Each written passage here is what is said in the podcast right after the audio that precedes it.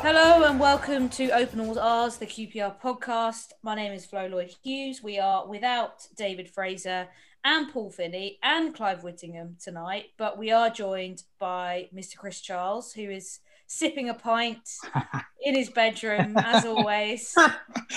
I don't always sip pints in my bedroom, but I, and I didn't have one last week. But I thought for today, I have actually tried to make it a bit better with a playoff final flag, but it's just it's not working. It keeps falling down over my, and my daughter's knocking on the wall behind me. But apart from that, it's all it's all dandy. It's the classic uh, work from home COVID lockdown situation. It's Yeah, it panicky, is. isn't it? Yeah, basically because uh, it's just I'm sure a lot of people know this, but once once the, the, the kids are in and they're, they're like trying to tell a teenager to get off the sofa in the front room when she's been plonked on there for two hours is, is just like you're fighting a losing battle. So I just retreat to the bedroom and uh, know my place basically. And we also have a, a pod regular. It's his first appearance of the season, but it didn't take long to get him on. Ian McCullough, who is now working for West London Sport as well, Ian. I am just doing a bit for uh, Dave McIntyre at the moment. Um, yeah, busy day yesterday with all the transfer deadline stuff. So um, yeah, change your scenery, change your role. So yeah, looking forward to it. Uh, And are you covering QPR at all? Um, not too sure yet. It's all bit in the air with um, you know, the COVID stuff and what have you. So uh, yeah, whatever they throw at me, I'll, I'll, I'll pick up. But uh, I, I'd rather not, to be brutally honest, because I still feel myself more of a fan without QPR than a journalist. But um, you know, not being able to go to matches it kind of changes everything. So we'll, we'll see. Yeah, and I can speak from experience that it just makes everything like doubly as disappointing and depressing. Um, so um, yeah, a busy week. Um, you mentioned the transfer deadline day, Ian, and actually, um, we were pretty busy yesterday with two big signings that pretty much everyone knew was coming, um, but still enjoyable to see them arrive. Um, and that was Albert Adomah and Chris Willock, who comes from a, a good um, family of footballers, obviously younger brother of Joe and, and Matt as well, who plays at Gillingham. So, what's everyone's assessment of those two signings, of which were expected? One, one alone, I believe that um, Chris is only alone, and, and Albert, who left Forest because he'd fallen out of favour with them. So, thoughts on that? Can we go first? Um, well, Chris is definitely a signing. They paid for him. He's not alone. Oh, okay, he's not alone. Okay. Yeah, no, they, they have. Um, um, yeah, I mean, Albert Adomah's won the PR award, hasn't he? Straight away, before even kicking a ball, he's a fan favourite. And um, yeah, I mean, he always plays well against us, and he's obviously a big QPR fan. And um, you know, he's he's going to be 33 next month, but you know, in football terms, he's probably a young 33. He didn't become a pro until he was 23, so um, there's still a bit of tread on the tyres, so to speak. So uh, yeah, I think it's, a good signing. Um, adds a bit more to us going forward. And um, Chris Willock, yeah, he's got good pedigree coming through at Arsenal and a spell at Benfica, where um, although he didn't play first team for either side, he's kind of, um, you know, he's had a good grounding. And obviously Neil Banfield knows him very well, Warburton's assistant. Uh, a friend of mine's a Huddersfield fan, and uh, he said he didn't see that much of him last year, but what he did, they did see of him was that uh, someone who works very hard, um, likes to take on players, uh, a little bit lightweight is one of the things he did say, but um, yeah, he reckons he'd be quite a good signing for us. So uh, yeah, hopefully he can uh, hit the ground running. Both players, they can both hit the ground running when they finally get the chance to play. Yeah, I, I mean, I think they're they're both decent signings. Warburton clearly not changing is we'll try and score one more than new philosophy. Um, I'd, I'd say of all of all the positions, I'd thought we, we'd maybe try and get one more defender in, but you know we might get someone in on loan. But I, I think at the moment, I don't know why we just don't go rush goalie and be done with it because it's it, it's certainly going to be fun. I think again.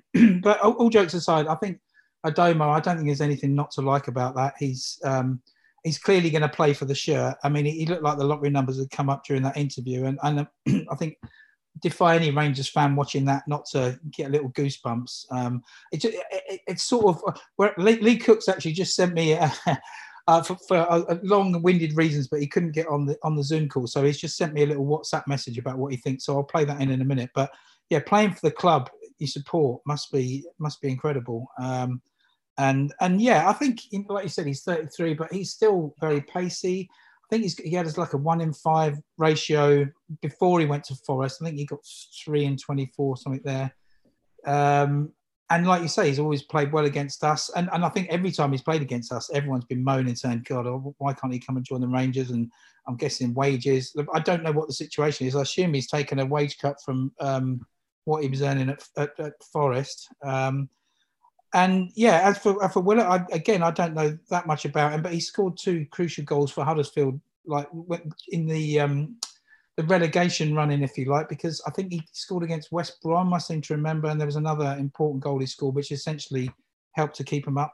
Um, and yeah, I, to be honest, I thought with those two coming in, I thought that Bright would almost certainly be be going out, but that doesn't seem to be the case at the moment. And yeah, I mean, I, he's got another two. There's another two weeks of the window open to. Uh, yeah, but he can't. I mean, correct me on this, but he can't. Is it? Is it? So who is left in the window, if you like? That's the. So this this is domestic window uh, is still open. The one that closed yesterday is the European one, which is why it's kind of not that relevant for us. The the Chris Willock one, obviously, being the most relevant for us. But yeah, broadly speaking, any domestic stuff can still continue. Yeah, until five p.m. on Friday week, the Friday before after the international break. So. Okay there's plenty of times for Bright's um, management to hawk him around to uh, someone else that wants to sign him. well, yeah, I did. no, I did. I mean, having said that, I mean, he seems to be knuckling down, and you know, it's obviously, he, you know, after lockdown, you know, the, the, the, first time and the first couple of games this season, he didn't really. It, seemed to be a little bit off the pace, but he seems to be almost back to his old self again now, and there's no. Um, no chance of him, you know, like you know, down in tools and, and not playing for the shirt. And I'm I, I, I bored everyone to death with Manning, but um, again, he didn't move. Uh, have you got any inside knowledge on that, Ian, as to why he's not playing and, and, and why Bright is? Yeah, I don't. Um, as far as I'm aware, Manning has changed agents. Right. And I'm not privy to, you know, I mean, Warburton's reasoning for picking one and not the other has been very kind of woolly to say the least. He hasn't really he hasn't really said, but you, would have to think that. I mean, looking at it from a cynical point of view, who's more likely to win you a game?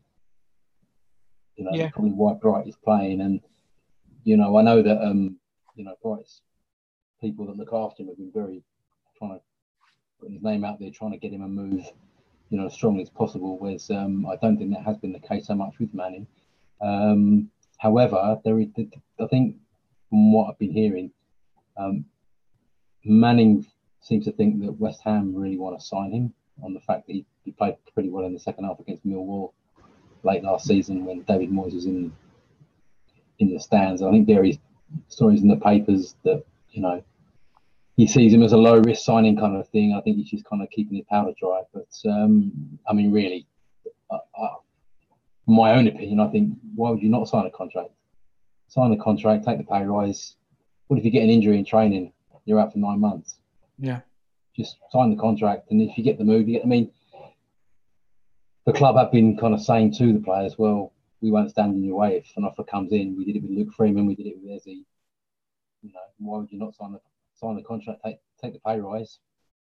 You know, and everyone can kind of look ahead and build for next season. But um, it does. The two guys I signed yesterday, you have to think really that you know they are covering themselves in case Bright does does go last minute. Yeah, I mean that's that's certainly what it looked like to me. Um, I mean, I think as, as we know, it's the agents who hold all the power. I mean, you don't you can't second guess what the player. Maybe you know Manning um, does want to play for us, and he's you know he's, he's frustrated that he's not. And like I said last week, you know he played for the under 23s, and he's certainly not shirking there. So um, yeah, it'd be interesting to see how it plays out in the next couple of weeks. I must admit, all the all the stuff going on with the transfer window, I was like a bit in the dark as as to exactly what, what was going on because there was a big thing about transfer deadline day yesterday, and then oh no, it's it's only uh, it's actually in two weeks' time. But I'm glad you've cleared that up. It's because it's because the EFL isn't glamorous, so that would be why we're not we're not the glamour ones. Well, but... Premier League clubs can still sign players from. Yeah, they can still well. they can still pull pull up basically. So yeah, that will will still continue. Which, but I, I agree, and I think yeah, Manny doesn't hold as many cards as Bright does when it comes down to it. So he's risking a lot more by going down this route. And who knows, well, whether or not it will pay off. But yeah, I mean, Albert Adomah is someone who I've always really liked. And every single time he came up as a potential option, I always wanted to put QPR in the in the kind of frame for that. But obviously, yeah, he's always been on pretty high wages wherever he's been because he's been at big clubs that were pushing for promotion. And given the the current wage structure at QPR and what Les and Lee are doing, he has would have had to take a significant pay cut. And I hope that it does work out. I hope it's not just going to be this sort of like nice story about a fan who gets to play, who you know had had a great couple of seasons in the EFL, and it's not and he's not and I'm gonna gonna be a bit of a kind of doesn't really do much sort of player. Obviously, you guys mentioned his age and everything, but another another signing also that kind of fell in between podcasts was M- Macauley Bonne, who um, obviously signed from Charlton. Uh, was was big big part of Leyton Orient's promotion a couple of seasons ago and scored on his debut and maybe that's a way to segue into um, into the Sheffield Wednesday chat. But but what do we think about that signing? Seems like a fairly shrewd, smart move from uh, from Ferdinand and Hughes. That one. Uh, yeah, again, not a player I know a great deal about. Um, I mean, I saw a YouTube clip of goals he scored for Charlton last year. Um, after we did sign him, and he looks very, very direct, very quick, and um, scored some, you know, some very good goals from what I could see, one in particular against Bristol City, where he just kind of outstripped their defence and uh, put one in from the edge of the box. So yeah, I mean, dream start for him really. Come on, you know, scoring your debut, every striker wants that. And, you know, you, you kind of think, you know, had Connor Washington done that on his debut, maybe things would have been very different. You know, so to get that monkey off your back in, you know, in your first half an hour in the shirt, it's a you know great start for him, and it was a good header as well. So um, yeah, I think it takes the pressure off Dykes a bit up front as well. And um, I mean, just you know, you look at the goals we had last year that have been taken out the side. I mean, yeah, the obvious ones well was Hugill and um, and Eze, but then you throw in Grant Hall, he got five. Uh, Manning got four or five. You know, even Mark Hughes with a couple. So you know, there's a lot of goals gone from that team. So you know, that's probably another reason why they needed to kind of bring in the likes of Willock, Adomah, mm, and, you know, and Bonne, just because you know, you're going to let them in. You need to be scoring more than the other team. orange hole. Yeah, yeah, and I think we already saw on on Saturday a bit of that over reliance on Dykes, and when he's going to be swamped by three players and kind of triple team like that, you need another option because he wasn't particularly effective on the weekend. So I think bringing Bonne in and, and bringing some more attacking players works quite well. Chris, before we fully move into the Wednesday segment of the pod, yeah. Do you want to share with us the um, the mm-hmm. thoughts of, of Lee Cook on what it's like signing for, for your boyhood club? Hi, Chris. Hi, guys. Whoever's on the call. Um, yeah, it's a bit mad this day and age, so I've had to do this via a voice note. But um, yeah, just a quick one on obviously um, Albert signing a, a QPR fan, born and bred. Um, I've been asked my feelings of how I felt when I made my debut. I was 19 years old, so you can imagine how excited I was as a, as a young up and coming pro. Um, it was just you know amazing. Family in tears in the stand. It was against Brentford as well. Um, all I would say to him is just enjoy enjoy every second you're out on that pitch because it goes so fast. Um, he's obviously wanted to come to Rangers for his whole career, but he's now got the opportunity to go and and show his stuff. And you know, he's got a great set of supporters to do it in front of, um, and just enjoy it, mate. Um, you know, they're going to be on your side as long as you work hard, which I know you will. Um, they'll be they'll be behind you, mate. So enjoy every minute. Enjoy every minute of training. Fantastic football club.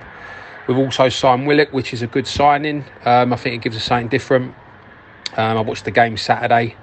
Uh, thought it was a little bit flat with these two coming in. Um, hopefully, it gives um, Dykes up front a bit a bit of more um, supply. He looked a bit, you know, we sort of lost up there on Saturday with not getting any service. He, he was he was working hard, but you know he, need, he needs something to feed off. So hopefully these um, these two coming in give us a bit more attacking options, and um, yeah, I'm sure they'll both be decent signings for us. So onwards and upwards, come on, you ours. So, Chris, thoughts of um, Lee Cook there? We've had him on the pod before as well. He he mentioned a lot about fans. Obviously, it's looking more and more unlikely that fans are going to get in anytime soon. But obviously, you can hear in his voice how special it was for him, and hopefully, Albert Adomah will get some of that energy as well. No Well, matter how it absolute- will be. Oh, sorry, Flo. No, no, don't worry. I interrupted your flow. Um, pardon the pun. no, I thought that was. I mean, what he said there about um, making his debut against Brentford, his family in the stand, all in tears. I mean, I, I, just just that is. I mean, you know, amazing what it can playing for your the, the team you support. It just must be incredible. And but Adomah, like I said, he sounded like he won the lottery when he was in the interview. So God knows what he'd be like when he scores a goal or he's actually out in front of some fans. But I do hope that with the fans thing, because they're letting, I, I- just, I'm not going to get political because I don't think this is the place to do it, but I don't understand why they're letting people into cinemas and yet you can't like get um, a quarter of the crowd into the ground outside. Do you know what I mean? Um, because it would be great. Can you imagine making your debut for the boy, the team you've ever always supported, and there's not not actually any fans there? Takes the edge off it slightly.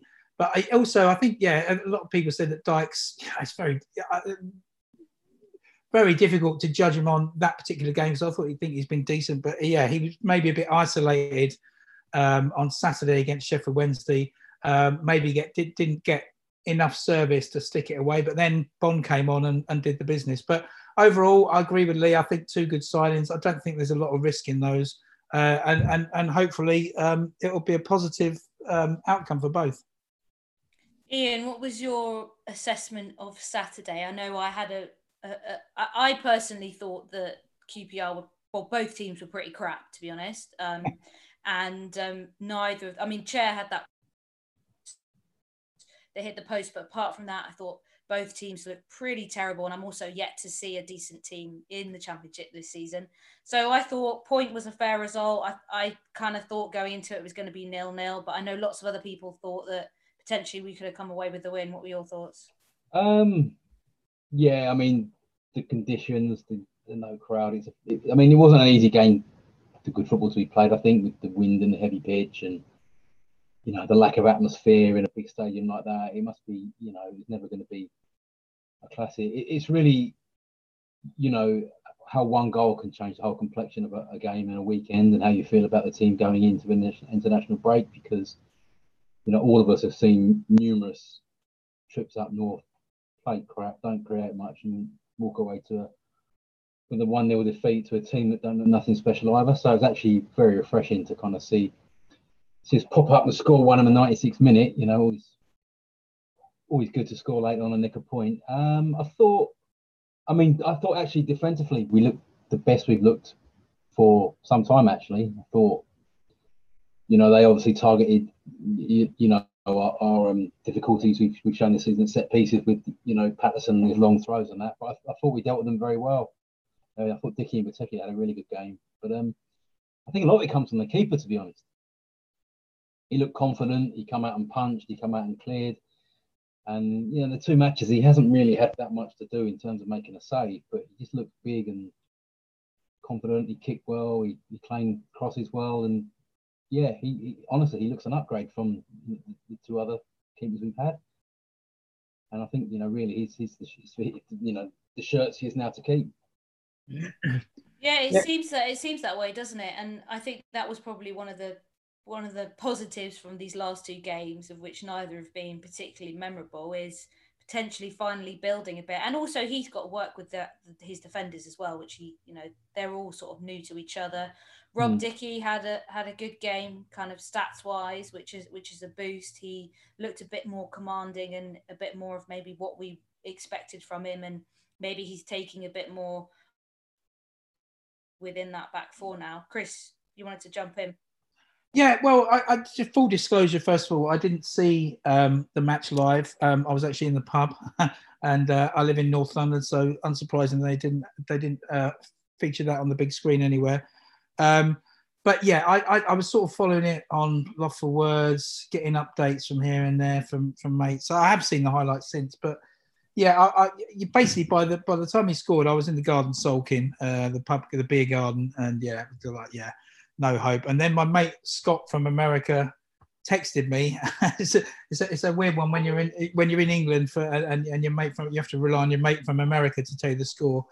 Um, and yeah, I basically uh, jumped up in the beer garden, uh, hands in the air, shouting yes, and, and it was full of people I didn't full of people I didn't know. So that was probably a little bit weird. Um, but yeah, I, I, exactly what you said. In I mean that, that changed the whole complexion. I was about to go, about to trudge home. I mean, okay, it's not completely ruined my weekend, but it's going to put you in a bit of a grump for the rest of the day.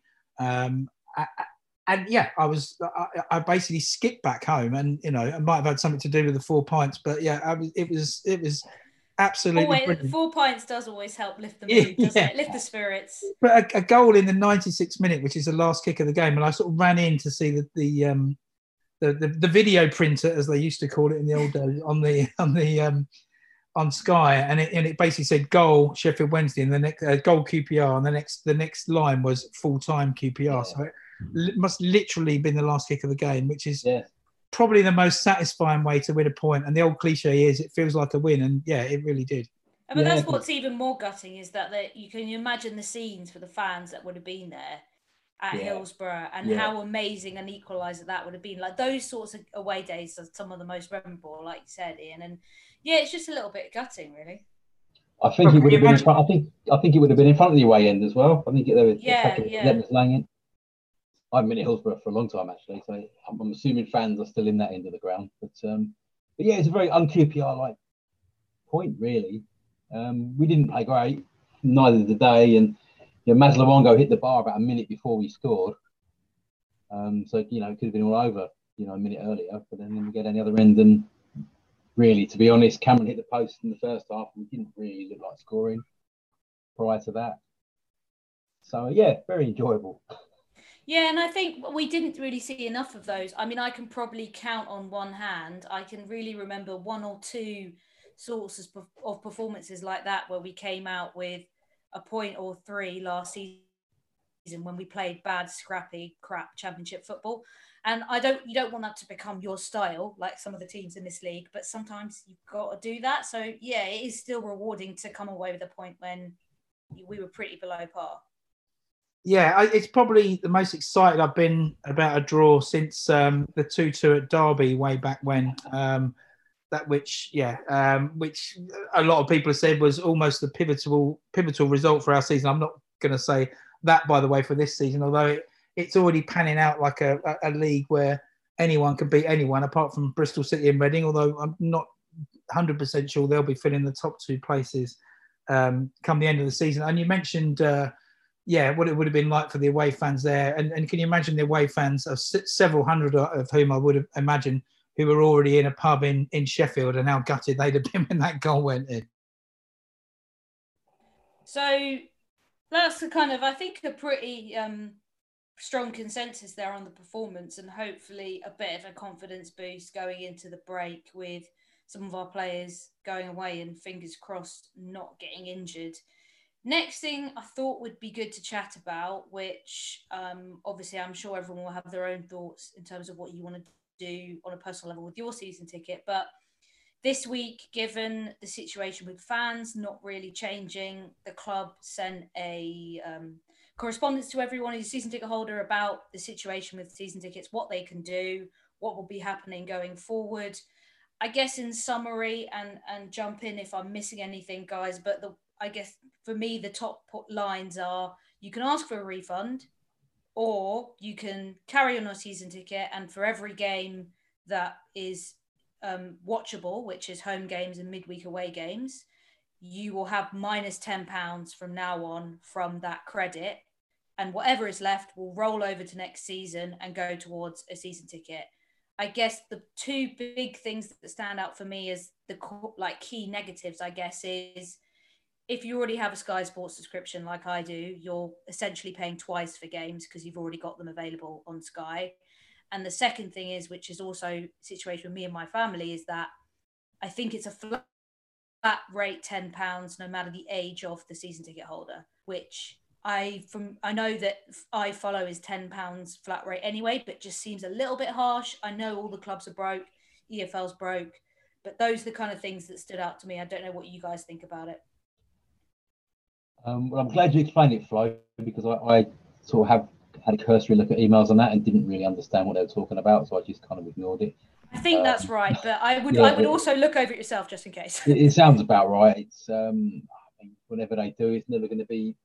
They're not going to get it right, are they? Um, I'm still hopeful we will get back in this season. Um, I see today that the um, the football league and the Premier League have both written the old, the so-called open letters. You know, trying to get fans back in, and I mean, you know, as Chris said earlier on, you know, if we can go to cinemas to watch sport, why can't we actually sit in the open air and watch it? It's um, yeah, it's it's it's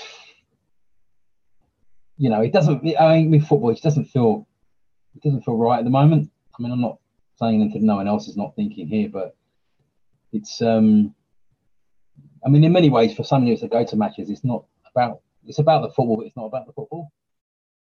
It's about you know the, the kind of um, what we do around the football, where we meet before, where we go afterwards, where we sit, you know, who you say hello to, who you have a chat with, having a beer at half, all these kind of things, and everyone has their own different rituals that they do. And um, I hate watching games on stream. I hate it.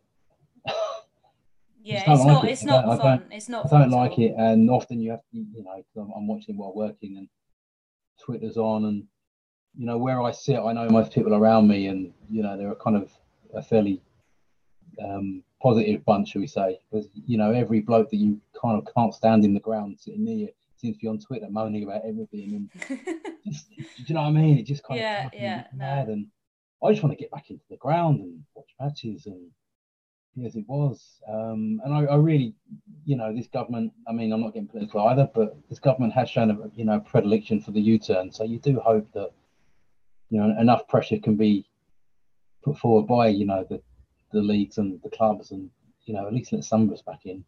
yeah, You and know, I it's- think it's madness. You can go. You know, they're calling to open up cinemas and support your cinema. Well, you know, sitting in the open air and there's plenty of open space at Loftus Road. You know, we don't feel the ground that often, do we? Where I sit, you kind of I'm up a loft and you know the seats are so cramped. We usually kind of have two seats between us anyway. Yeah, I think I think we are reaching a bit of a turning point on that. And like you said, in recent days, the, the government have been flip flopping everywhere. Cineworld announced it's going to close all its cinemas in the UK, and suddenly Boris Johnson says everyone needs to go to the cinema. So I think we are maybe reaching breaking point for Premier League, EFL, FA, FA, who have a fair amount of power in the UK, but it's about putting enough pressure on. And I think, I think with what's happened today with the letter, which you can read on the EFL website, if you go on their Twitter page, they've posted it, which essentially says like, you know, you're opening up theatre venues, you're potentially going to have thousands of people in the Royal Albert Hall, yet you can't have, you know, we can't have a couple of thousand people in an open air stadium. So I'm hoping that they'll kind of realize their own stu- stupidity eventually and realize that even just having a, couple of thousand fans can make a huge difference even you know because if they as well as the tickets they start buying beer food whatever it is going to be huge. And also for the players like it's, it must be Mm. so miserable. You mentioned the size of hillsborough. It must be so miserable playing football and having no energy. And they've been doing it for so long now that I, I can imagine I, it must be so crap because you've got nothing to feed off. And some of the games we've seen this season maybe outside of, of some of our own games but in other teams especially one of the games I covered AFC Wimbledon Plymouth that was four all some absolute screamers. And I was thinking no one's going to get to see this. That was at Mm. Loftus Road but no one's get to see this. And it's such a shame. And I think we, we're reaching a bit of a turning point now where it's kind of now or never. And the reality of the situation's kicked in that well if you're actually asking people to to engage in culture this is part of culture in England. And it's time that they change their mind on it Chris you're on mute mate Oh, I'm sorry. sorry about that. Um, yeah, first on the point that you can you, you- you'll be able to buy beers and other stuff. Well, not at the moment because I think the away plans are getting away players are getting changed in the blue and white. But um, hopefully, Oh well, that's true. And actually, um, hygiene-wise, they might stop people doing um, yeah, but, but nothing like to that stop stuff. But nothing to stop you getting one beforehand. Um, j- just um to clear something up for me. So, if you got to see, you said they'd deduct ten pound for every game. Is that is that every game you watch or just every game full stop? Because Every game, full stop. So at the beginning of the season, if you were a season ticket holder, you got sent a voucher to watch every home game and midweek away game. And as far as I'm aware, from now on, because the I follow flat rate is ten pounds, Mhm. ten pounds will now be subtracted from your basically credit now. So you've got the equivalent of your season ticket on your QPR account, and they'll subtract subtract subtract ten pounds per game from that credit. So it's probably around what five hundred something pounds ish, depending on your age and whatever. Um, so as far as I'm aware, that's how it'll work. Or you could just ask for an entire refund now, but you obviously won't have access to the games. So that is a sort of a cost covering exercise. wow. Because, So because initially they thought that when they handed out the codes, they weren't going to be streaming for so long. And they obviously set up the whole bubble thing, and there was going to be ballots. And because of the situation with us only having around 5,000 season ticket holders, it was actually going to be quite easy for everyone to get in the ground. So they probably didn't foresee this. And now this has happened, it's kind of thrown everything out. And I imagine most clubs are doing something very similar. I haven't really talked to my friends who are other EFL club season ticket holders, but I imagine it's a similar scenario. Well, I, I I can see where the club's coming from because, uh, in, in some ways, because well, basically, I haven't got any other revenue coming in. Um, you know, I, I mean, you know, you've got no pay on the gate. You've got, um, you know, those people that do keep the season tickets will probably halve.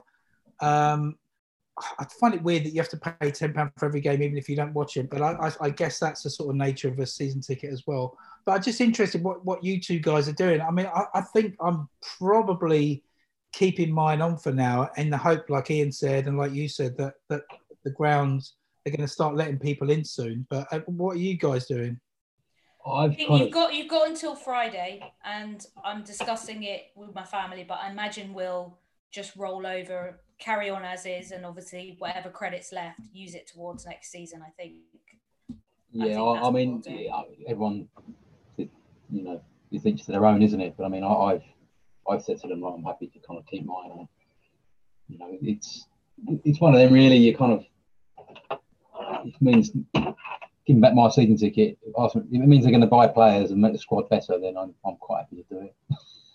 Yeah. No, I, I'm the Yeah. same. I think I'll do that. But I mean, there's obviously some people who, you know. Yeah, absolutely. Not everyone's in a position to do that. So it's, What I would like to see is some sort of provision for because I know QPR do that throughout the season. You you they, they they'll give out tickets, and I've done it before. I've, I've emailed them said, look, I can't, you know, I'm on holiday for two weeks. I can't go. Can you give it to someone, um, you know, who, who wouldn't normally be able to afford to go? So I wonder if there's anything they could do with that so that people, you know, who can't afford a season ticket.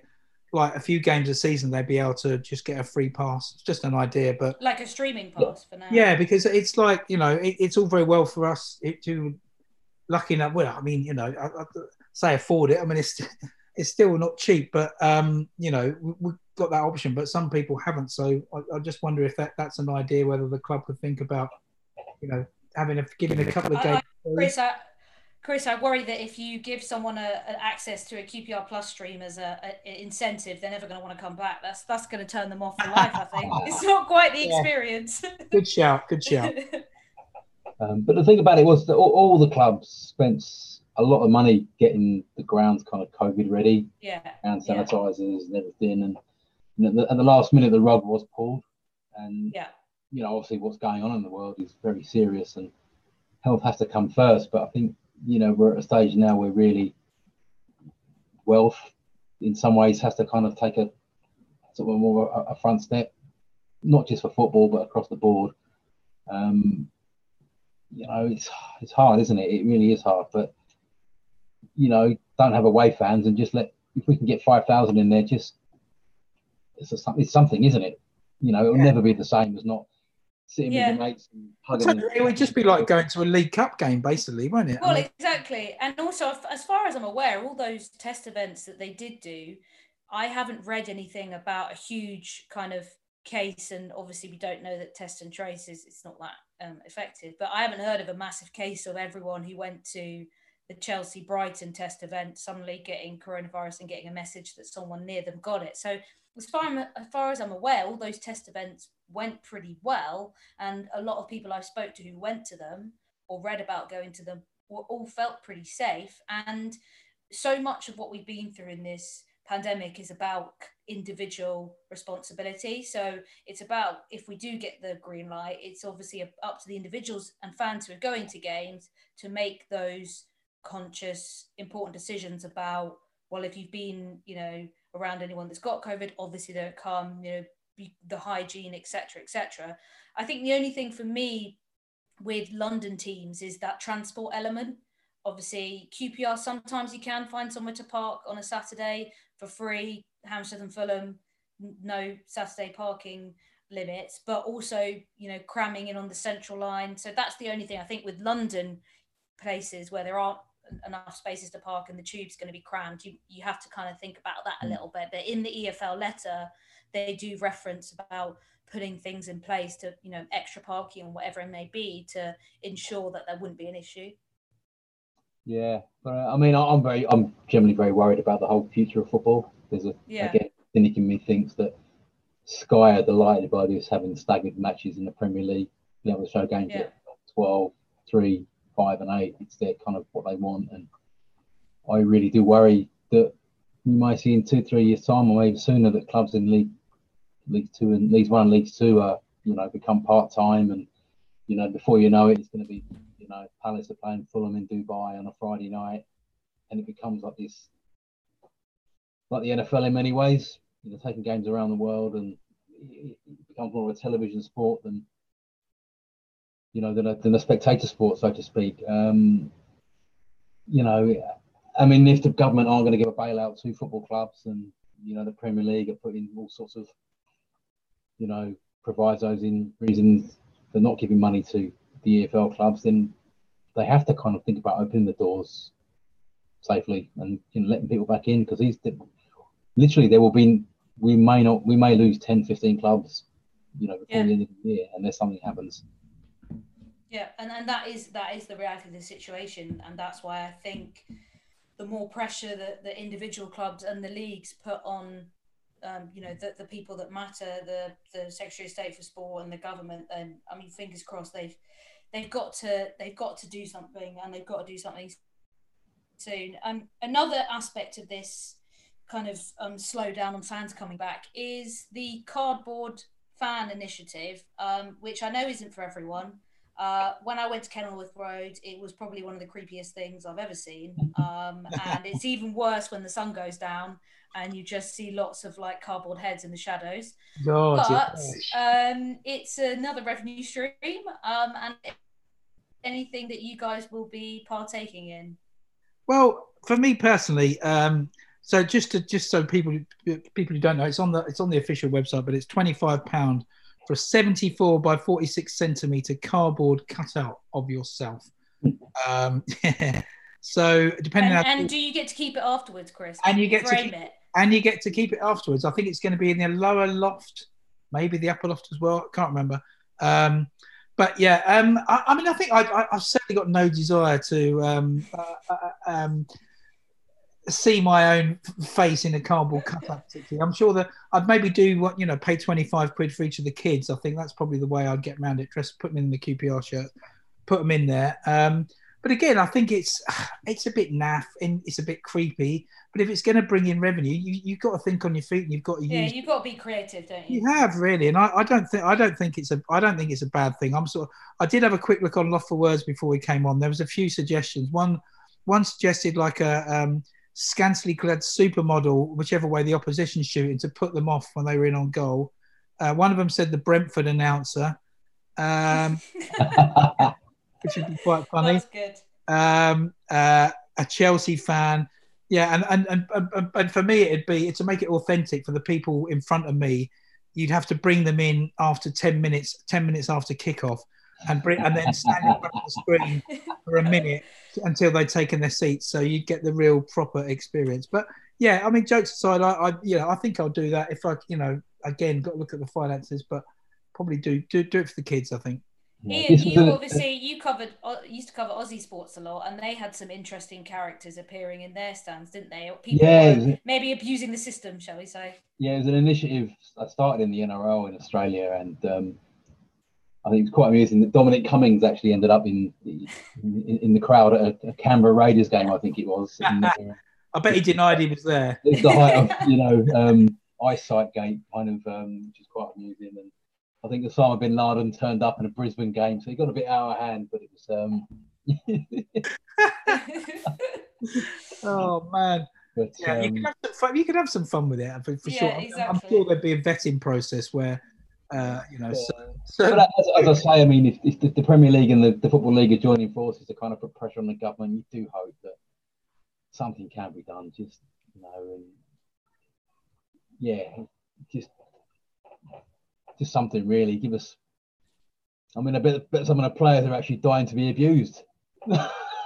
yeah, Well, you know what? I was thinking. I wanted to ask a player who's played at. You know, I think they had them at Elland Road towards the end of well, in restart because obviously they needed to get themselves over the line just in case they bottle it again. But I really want to chat to a fan about actually or a player to actually know if it does make a difference. Is there some kind of optical illusion where you feel like the fans are there, or is it because with the fake crowd noise as well combined?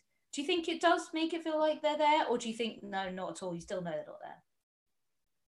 No, I wouldn't think so. I don't know. I don't know. I'll have to. We'll have to ask someone. I've not, I mean, them you've been to the you've been to the ground flow during lockdown. What, what's that crowd noise like? Actually being there, is it? Is it Um, it's very. It's not very realistic, but um, it's interesting. I think. I think it's. I think it's better than having nothing. Um, and whoever is operating it does do it at good times. So you know, if if if Rangers are maybe building a bit of momentum, he'll play a sort of like "Come on, you Mm. R's," you know, one. And if there's been a good defensive move, then he'll play like a little clap. Um, but I do, and I do think with the goalkeeping situation, it does help not having fans there because they would be hooting and hollering about whoever was passing out from the back not very well. I think that's Mm. been a good thing on on kind of all accounts. But yeah, it's it's it's it's not very realistic would be my only thing. But actually, Glyn Hodges, the AFC Wimbledon manager, he loves it because they didn't have anything like that. Obviously, um, when League One was was stopped, and um, he asked specifically for them to put it on for their games at Loftus Road, and he's really enjoyed it. He thinks it's really lifted his team. Whereas I think a lot of people are, are quite skeptical and critical of the fake noise and hate it. But he said he noticed such a difference from the very first game that that they played with the fake crowd noise at Loftus Road. It, it made a massive difference for players. So Well, that's interesting. Um, I, I presume there's not any negative noise then. So if like a keeper lets in a howler or there's a bad mistake, there's not groans and. Uh, they, I think there is a, there is a, a sound effect which is like bad referee decision, which is sort of like whistling.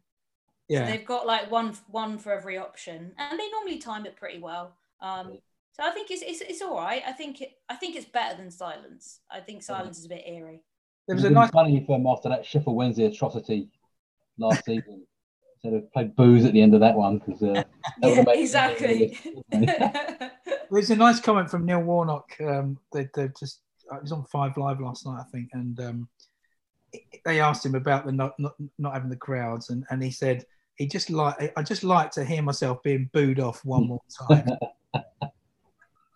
Well, exactly. Yes. For some people, it's um, it's part of their fabric, isn't it? They love it. They they um, thrive off it. Um, one more thing to chuck in before we get on to ours end. Obviously, I haven't got any predictions because it's an international break, but um, fairly um, quickly before we started the pod, um, their QPR announced um, a couple of players who are going out on loan, all young players, and one of them is a player who a lot of people have talked about, I think, which is Joe Gubbins, and um, he's going to Oxford City on a one-month loan deal. Um, Aaron Drewe is also going to Oxford. Uh, Charlie Kendall and Kai w- Woollard-Innocent, great ma- name, have joined Eastbourne Borough on initial one month loan deals. They're all very short.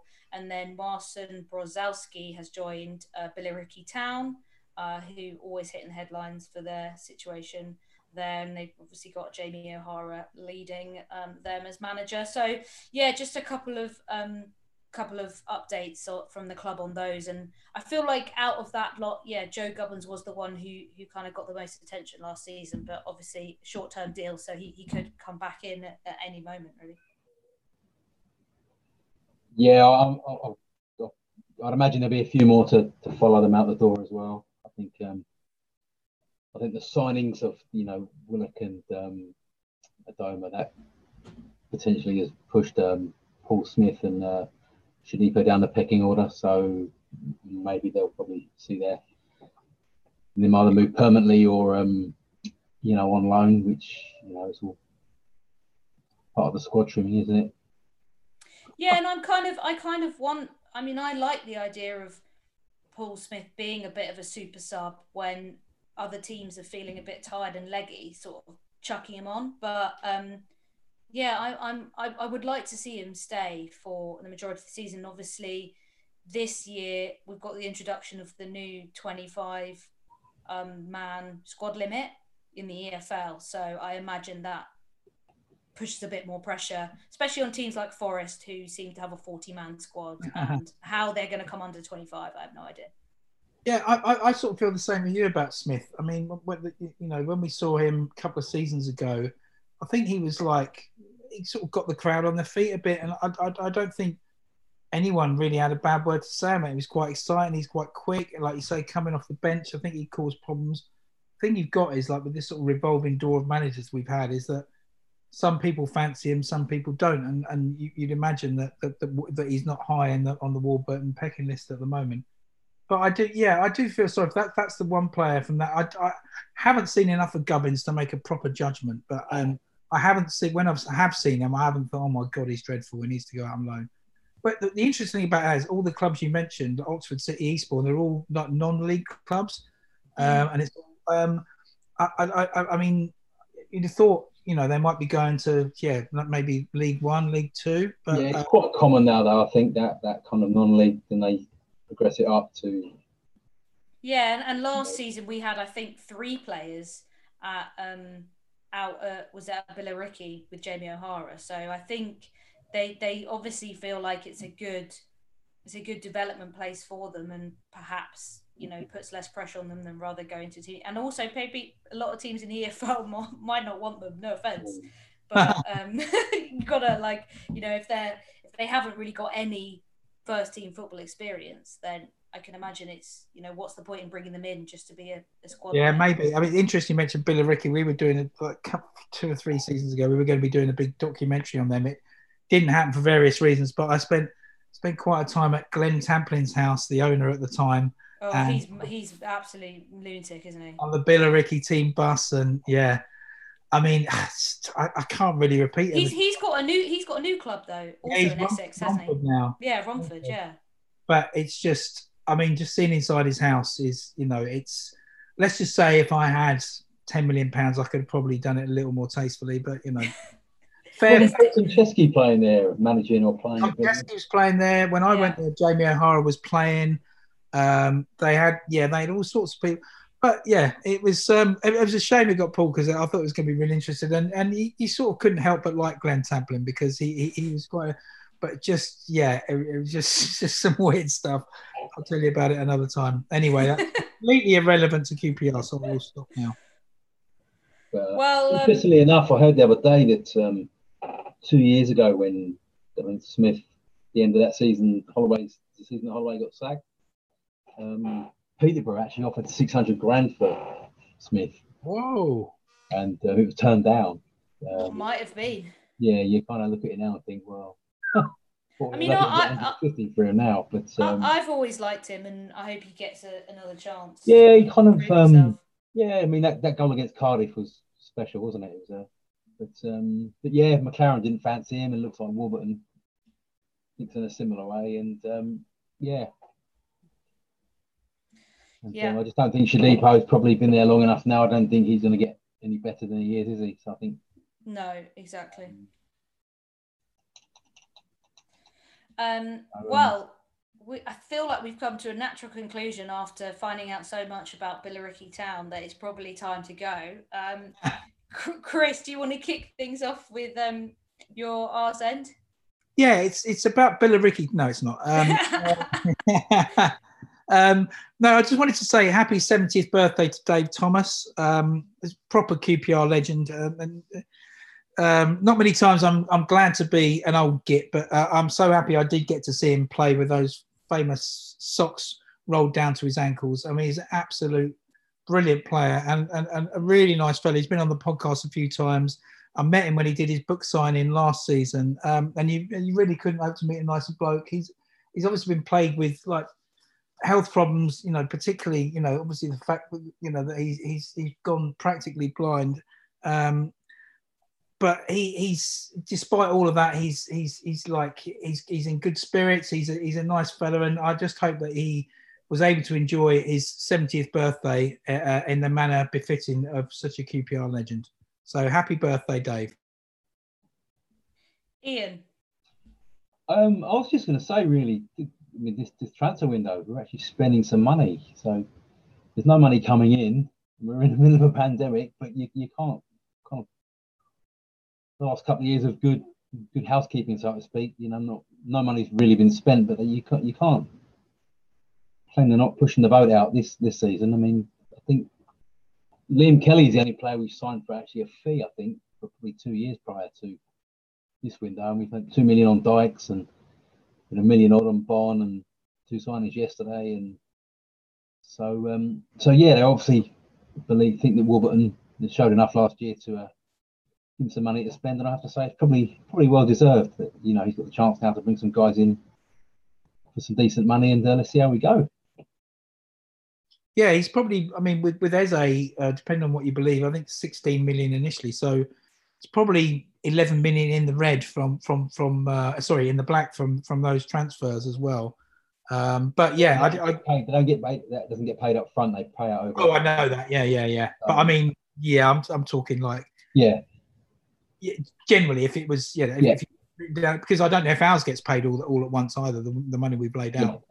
Um, but yeah, I mean I, I, I concur with that, and I think it has it has. I think we've had a really decent window actually. I, I, I did I know we're going there, but I did write down all the ins and outs, and I bet I can't find them now. Um, but um, no, you're right, I can't find them now. oh, here we go. So we we've lost Eze, Hall, Leistner, Pugh, Rangel, and Hugill and got in Dickie, Dykes, Thomas, Amos, Bonne, Carroll, Adomah, and and Willock. So I don't think that's too bad. I know Amos has been questionable the last couple of games, but maybe with these signings, he can be. You know, we can have a bit of a switch around, and maybe Chair can be the number ten. um, he can drop back.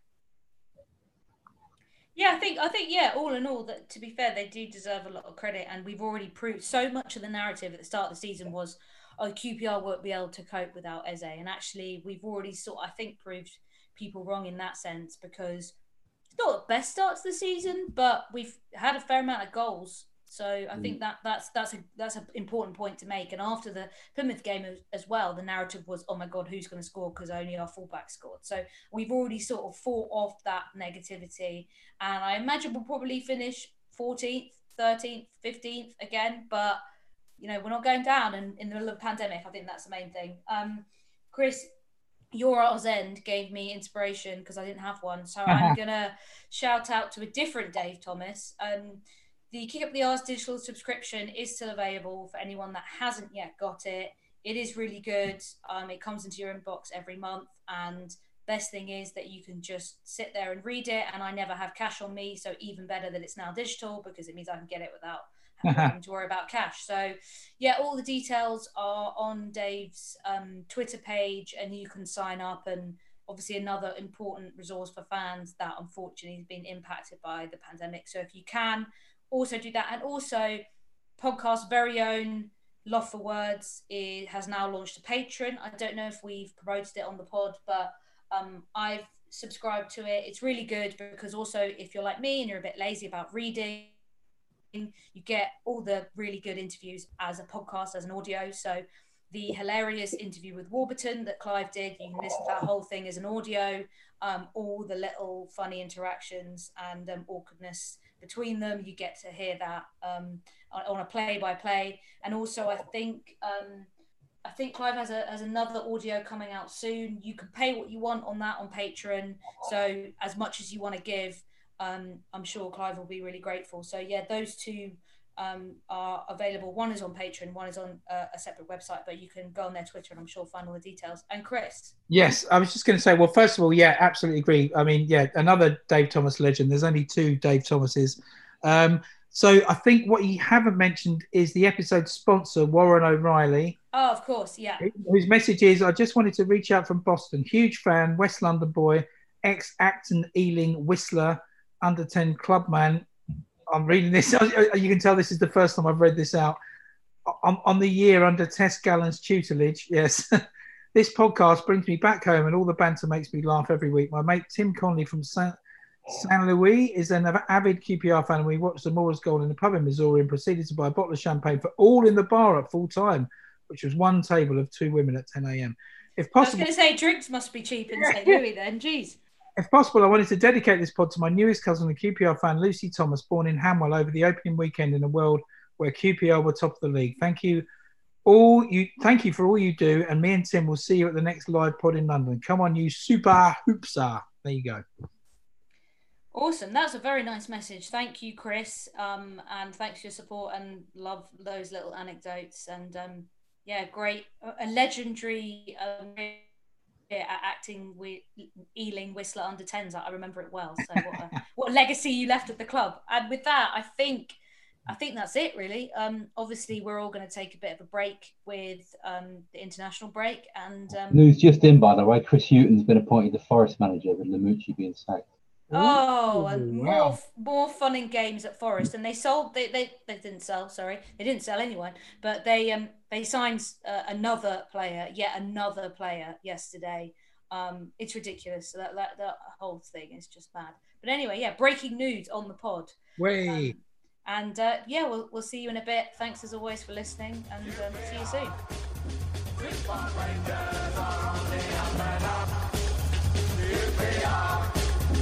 Che